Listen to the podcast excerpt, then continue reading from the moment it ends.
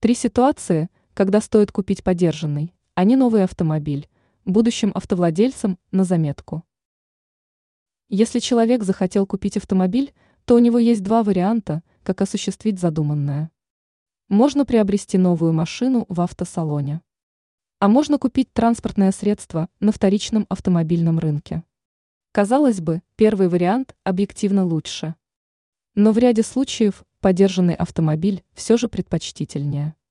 Итак, в каких ситуациях наличие у машины пробега только приветствуется? Нужно экономить деньги.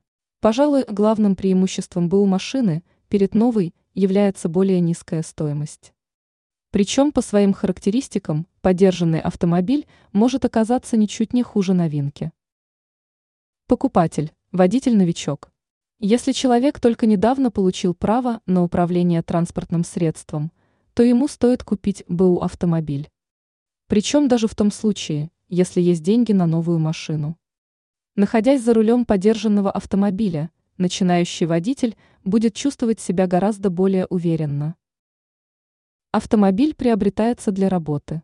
Если человек планирует использовать машину только в профессиональной деятельности, то вполне подойдет и транспортное средство, приобретенное на вторичном рынке. Главное, чтобы автомобиль был практичным. Красота и новизна в этом случае имеют уже не такое важное значение.